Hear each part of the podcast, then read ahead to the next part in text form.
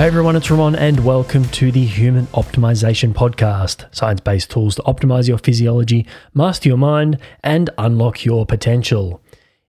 So, uh, this particular interview was actually meant just for the magazine for our readers, but uh, it took me over a year, uh, maybe about a year and a half, to get this call to happen because uh, Dr. John Ratey is in very high demand and is also very hard to get hold of.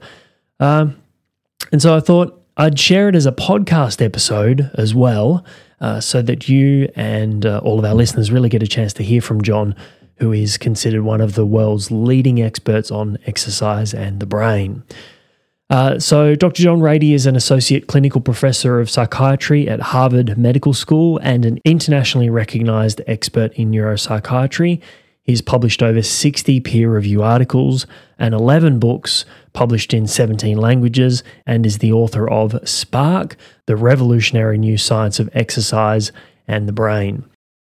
Now, before we get into the episode, a quick word from our sponsor, Brain First, earth grown, evidence based nutrition. One of the products that I love and I take every workday to fire up my brain and get laser like focus and into flow quickly is Genius Mode. Now, it took me years of research and testing to formulate Genius Mode for Brain First because I was sick of having dozens of bottles and powders to have to mix together all the different ingredients to give me the effect that I wanted. So, Genius Mode has the best science backed ingredients for peak mental performance in meaningful doses supported by experimental data.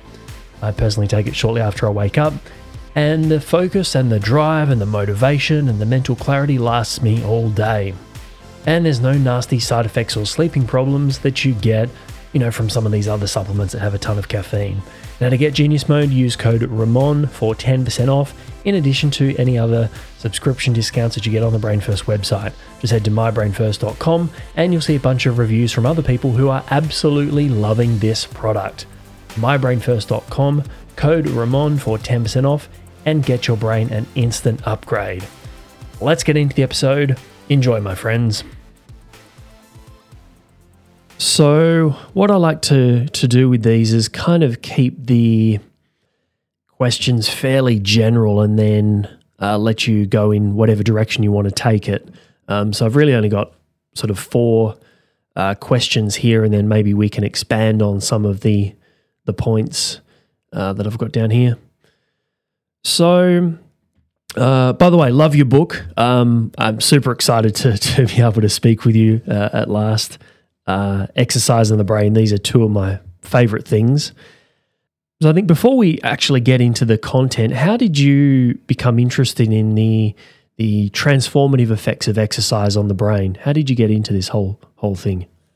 Well, I grew up as an athlete, uh, playing everything, uh, including well everything: tennis, football, basketball, baseball. Um, always active, always moving. Uh, and then, uh, so I was realizing myself how important it was for me, especially when I hit medical school in the first two years. I didn't really continue exercising, and I noticed a real drop off uh, in uh, mood, productivity, uh, uh, cognitive functioning um, anxiety increased, whatever. So I, I was always attuned to that. And then while in medical school, I there was a paper that came out or a, an article that came out in the medical news somewhere. It was from uh, it was from Sweden, where they did were doing a study on depressed patients, and we had just uh, found are magical antidepressants. It's a long time ago. I was in medical school in the 70s. So, uh, but there was this hospital there that had people coming in, and either they were given uh, an option of treatment. One was to get onto one of our antidepressants. We had two at that point, um, or an exercise program. Their results were the same. So here we were, you know, we were so happy to have something that really worked. And then exercise was pushed right in there. And so I became very attuned to the fact that exercise was really important. And uh, began to sort of not just my own life, but for my patients, paying attention to it. And then was there was a transformative moment when I had a patient who was this uh, very famous professor at Harvard and at MIT who came to see me. And he had been a marathoner all of his life, but had to stop running uh, when he hurt his knee um, and got depressed and uh, came up with symptoms that are consistent with ADHD or attention deficit disorder. And so I treated him with that and uh, for for that, and he got better. But then he began to run again, and we I followed him for years after that, and he uh, didn't need the medicine anymore. He was just back to running six miles a day or seven miles a day uh, for training, you know, in this marathon. So this was uh, really something. This uh, very brilliant, productive guy had uh, adult onset attention deficit disorder, and it led to two pathways for me one following ADHD, and the other was uh, exercise dealing with it and dealing with psychiatric issues uh, across the board. So uh, that became really the, the linchpin for me to sort of get started in this. Mm-hmm. Now, it's probably fair to say that uh, many people, maybe even most people, uh, exercise because you know they want to drop a few pounds, uh, maybe because it makes them feel good. They know it's good for them. But in your book, you mentioned that right up front that you often tell your patients that the point of exercise is to build and condition the brain. Can you please expand on this idea? And and is there something in that idea that can help people to really begin thinking differently about exercise and maybe even prioritizing it more? Yeah, well, especially during the time of COVID. Yeah, you know, we're going to need that even more. Um, which I'm happy to say it. It is something that people are uh, adopting here, at least in the states where we're still in shelter in place almost, but uh, um, you know the exercise, uh, home exercise, uh, YouTube's uh, uh, yoga online, uh, kettlebell I do every day online, and um, you know with the group and Zumba and all these things are are becoming more paramount. So what what we know is this that we see the brain as a muscle these days. And uh, we know that the brain evolved uh, over 8 million years, a big brain, human brain, to and initially to help us be the best movers that we could be. Uh, and then as we grew more, uh, bigger groups and more uh, language uh, involvement, uh, our same big brain that helped us be predictive and be evaluative and uh, decision making and and uh, expanded working memory. All this uh, as a result of okay, this is the best way to to do this or that activity, or this is the way I have to move. Um, that we use those same cells to think with and um, and added language to it. And so our uh, what we know today is that our moving brain became our thinking brain, and then when we move, we activate our our thinking and learning brain. As well, along the way, uh, it, it, helps us uh, deal with uh, the emotional changes um, in our lives. So it helps manage manage our emotional variability and uh, attention and, uh, and, mood changes and stress and all that comes uh, uh, when we have a steady diet of exercise. So we can say that physical activity is is really crucial uh, to the way that we think, feel, uh, and, and really perform on a daily basis. I know for me, uh, like I structure my day so that I exercise at various times to even maximize my productivity and performance. You know, cardio first thing in the morning, uh, resistance training in the early afternoon, moving throughout the day, long walks, those sorts of things. Can you uh, perhaps talk about some of the science behind how physical activity and exercise impacts our performance? Things like attention span, our mood, our ability uh, to learn. Um, maybe we we can take these things one at a time. So, how about um, I know right at this point in time when a lot of, of people are moving to doing online work, the ability to focus and pay attention is uh, really important. Uh, what's the some of the science behind the impact on on exercise when it comes to uh, focus and attention? Being able to increase our attention span and focus for periods of time on the stuff that's really important to us. Right. Well, I think uh, we just finished. Uh, my partner and I just finished our fourth book on attention deficit disorder, and two of the big chapters in there are related to exercise. One is exercise per se. And the second was uh, in uh, focusing on balance and coordination. Uh, and then we're talking physical balance and coordination and physical exercise. And this has a big impact on our attention system. Uh, we know when we're when we're exercising, we increase the activity of our brain cells. In fact, nothing increases the percentages of brain cells in our brain like exercise does. In other words, when we move, we are using more brain cells than in any other human activity. And, and, and when we do something like a consistent uh, exercise, we are uh, firing off these brain cells, which then uh, release these neurotransmitters, these nerve uh, communicative uh, uh moieties that, that sort of dr- drive the brain's activity.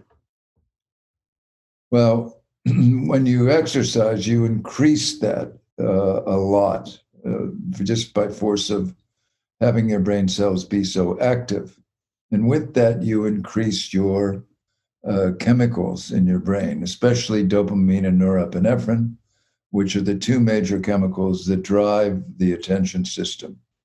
Those are the uh, neurotransmitters that are uh, most affected by our stimulants.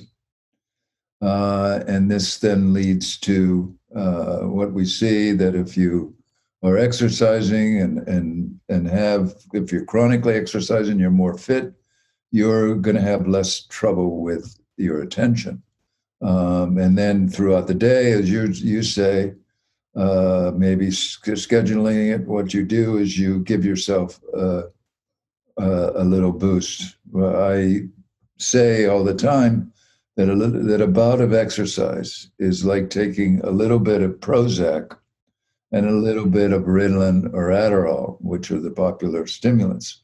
Prozac being the antidepressants, because it does exercise does the same thing. It increase that's what essentially what the stimulants do to increase our dopamine and norepinephrine, and our antidepressants. Uh, Similarly, dopamine, norepinephrine, and serotonin. Well, exercise does this uh, fairly quickly uh, and the more you exercise, the more of this stuff you have floating there. So it's like you're taking a little bit more of your stimulant. So, especially with COVID, and especially when we're confined, it's very, very important that people uh, develop an exercise habit. Uh, certainly for mood and anxiety and stress, because this is the most stressful period ever uh, than anybody could have imagined, and to have uh, your your uh, system really attuned to function optimally for you, exercise has to be part of a steady diet. Plus the fact we are learning that exercise may help in a very uh, defined kind of way to deal with uh, COVID um, to deal with the virus, to help uh, certainly boost our immune system, decrease our stress, decrease our chronic inflammation, which we know exercise does. But it also produces some good new stuff uh, or increases the concentration of some of these antioxidants that we're just learning about um, that have uh, a big part to uh, protect our lungs from uh, the invasion of COVID. Um, and there are other more fine tuned kinds of changes, but exercise is certainly one of the best ways to help prepare the body and the brain for uh, an invasion of COVID uh, so that you reduce uh, the damage that it can do uh, or does, and uh, maybe even reduce the incidence of infection. So, um, you know, and, and we know there's it, even if, even if you're in tip-top shape, you're still liable for COVID. But you, uh, it may be that it it puts you out further from the mean a bit in terms of getting infected. Mm-hmm. What about uh, other things like um, right up front in your book again? We learned about um, the impact of exercise on our ability to learn, and the uh, the high school example. Uh, I think they called it uh, learning readiness PT, which I mean, what a fantastic label to give physical activity in the morning in preparation for learning readiness. I love it.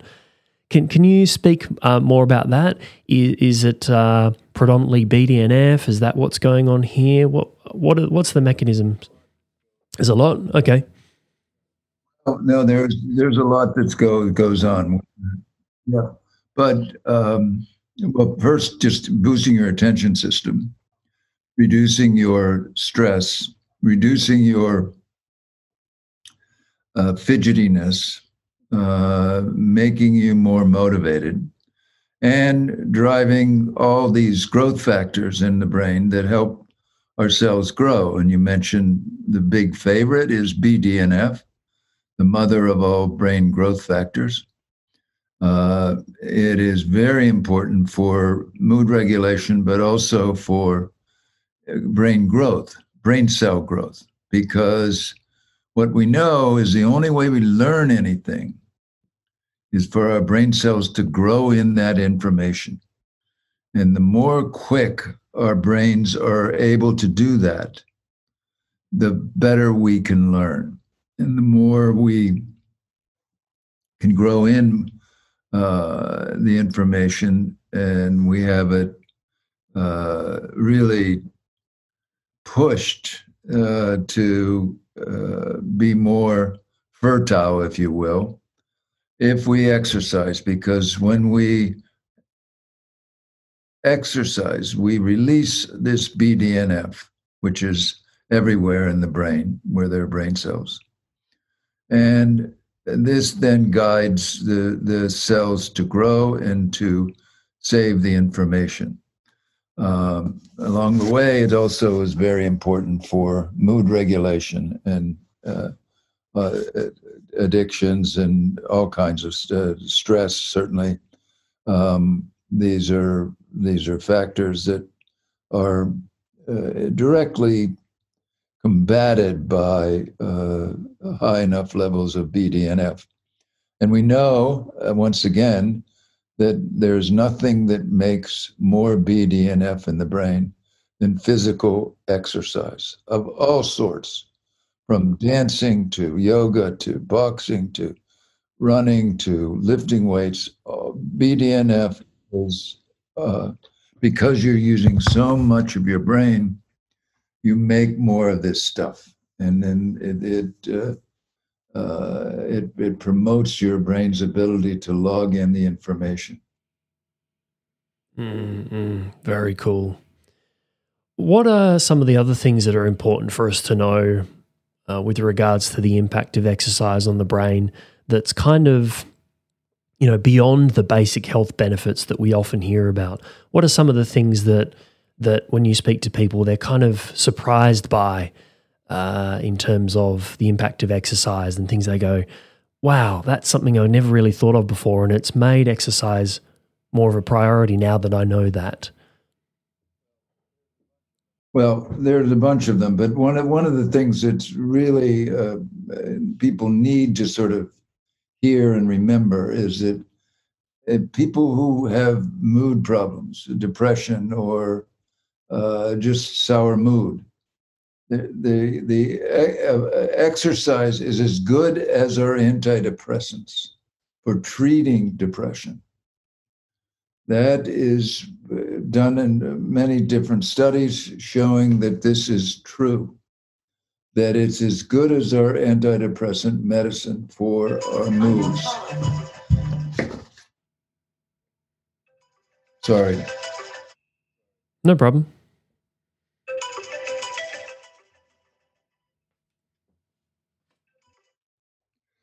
Go. Okay. The um, yeah, and uh, so that this is is surprises people. Also, that it's, it will surprise people to to learn that when we're exercising, we are more creative.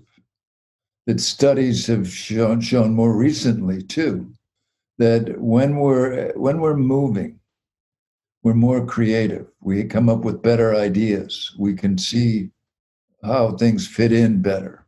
Um, and we have studies to show this, uh, which is a surprise perhaps to some people.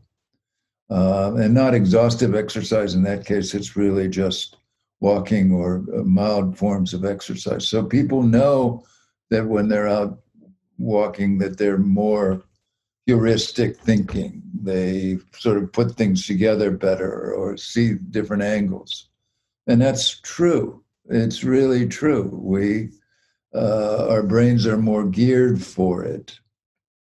Um, as well, I think uh, exercise doesn't, exercise isn't great uh, on, on its own for weight loss, but chronic exercise will lead to a decrease in craving overall one chapter in Spark is all about addictions, and it's really true that the more you use exercise to help with various cravings, but also especially food cravings, you will be more successful in dealing with it. From and we've seen this with smoking, with heroin, with uh, cocaine, with uh, alcohol, and certainly with food. That exercise can play a tremendous role in decreasing uh, the cravings and the need for uh, the substances or activities that are addictive.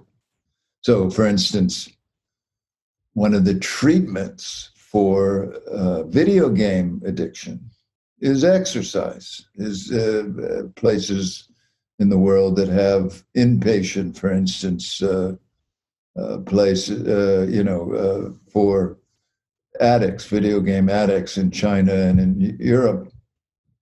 A big part of their day is, is or uh, an important part of their day is developing good exercise habits and doing it. So it helps the uh, person be more in control of the cravings and have them sort of better uh, better controlled. Mm. What do you think is like we've we've got all this fantastic information, we've got the science there. Just going high level for a moment, what do you think's missing or that we need to focus on or that we need to do more of out in the world to help people take this more seriously and prioritize it and, and realize the benefits? Well, you know, uh, since exercise isn't necessarily a part of everyone's daily activities because we, you know, we, uh, the, the, from the, uh, all kinds of uh, advances in society has made everything so easy, basically, for most of us. So we're not moving. and we don't have. Uh, we see it as a lot of people see it as work or a task to to get exercise. Well, as a matter of fact, what we know is that if we we we we cannot have, the best way to push the exercise habit is not to look for long-term gains but to look for gains that day in other words the day that you exercise or don't exercise you can notice a difference and to sort of cement that in your brain to help with the motivation, which will inevitably fade for some people. And until you really enshrine this as a habit that is necessary, like you described yourself, you know, it's you have to leave time for it.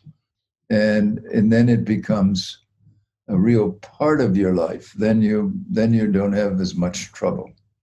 And people have studied this, believe me, a lot, because uh, you know the motivation does is challenging after you know for everybody. You can get started with all the vin and vinegar you, you want, but then it can really get ponderous, and you, so you need to have this constant reminder that hey I feel so much better today after I've exercised.